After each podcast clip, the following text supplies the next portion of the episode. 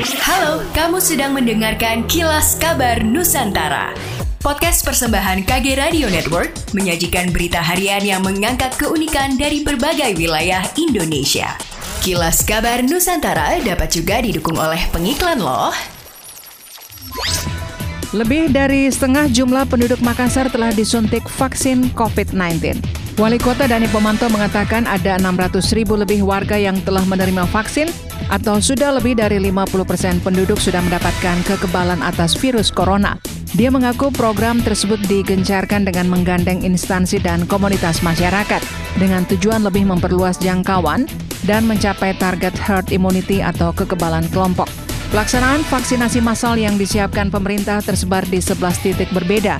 Kegiatan bertajuk Gebiar Vaksinasi Gelombang Ketiga dan disiapkan 75 ribu dosis Sinovac untuk vaksin pertama dan kedua. Berlangsung selama tiga hari sampai 3 September 2021 sebagai bentuk upaya mencegah dan memutus mata rantai wabah COVID-19.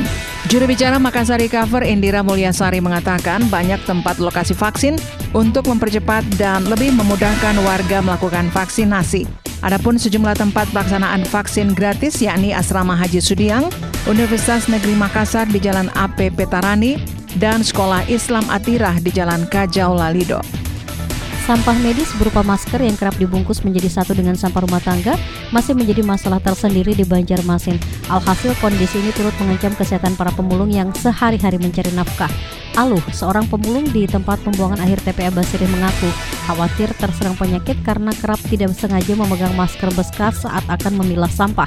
Terlebih di suasana saat ini, masker-masker bekas itu bisa saja berasal dari warga yang sedang menjalani isolasi mandiri isoman akibat terpapar COVID-19. Wanita 53 tahun itu menyayangkan sikap oknum sebagian masyarakat yang tidak bisa memilah sampah dari rumah, sehingga sesampainya di TPA, masker-masker bekas itu pun menjadi satu dengan sampah lainnya. Baik sahabat sonora pemerintah Kota Bandung melalui Dinas Kebudayaan dan Pariwisata atau disebut Par Kota Bandung mengapresiasi penyelenggaraan vaksinasi bagi para pelaku seni budaya, para pekerja di sektor hotel, restoran dan juga para penyelenggara objek-objek wisata yang ada di Kota Bandung. Kepala Dinas Kebudayaan dan Pariwisata Kota Bandung, Dewi Kaniasari mengatakan, meskipun saat ini kasus COVID-19 di Kota Bandung terlihat menurun, bukan berarti abai dengan protokol kesehatan, di mana vaksinasi sebagai bentuk kepedulian dan juga untuk menuju pada kekebalan kelompok harus terus dilakukan sejalan dengan target yang dicanangkan oleh pemerintah Provinsi Jawa Barat. Seiring pula dengan semangat untuk meningkatkan kembali pariwisata di Kota Bandung.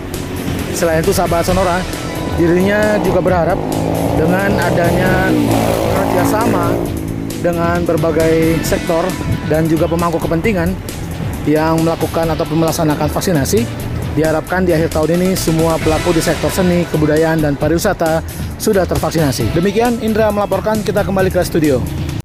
Demikianlah kilas kabar Nusantara hari ini.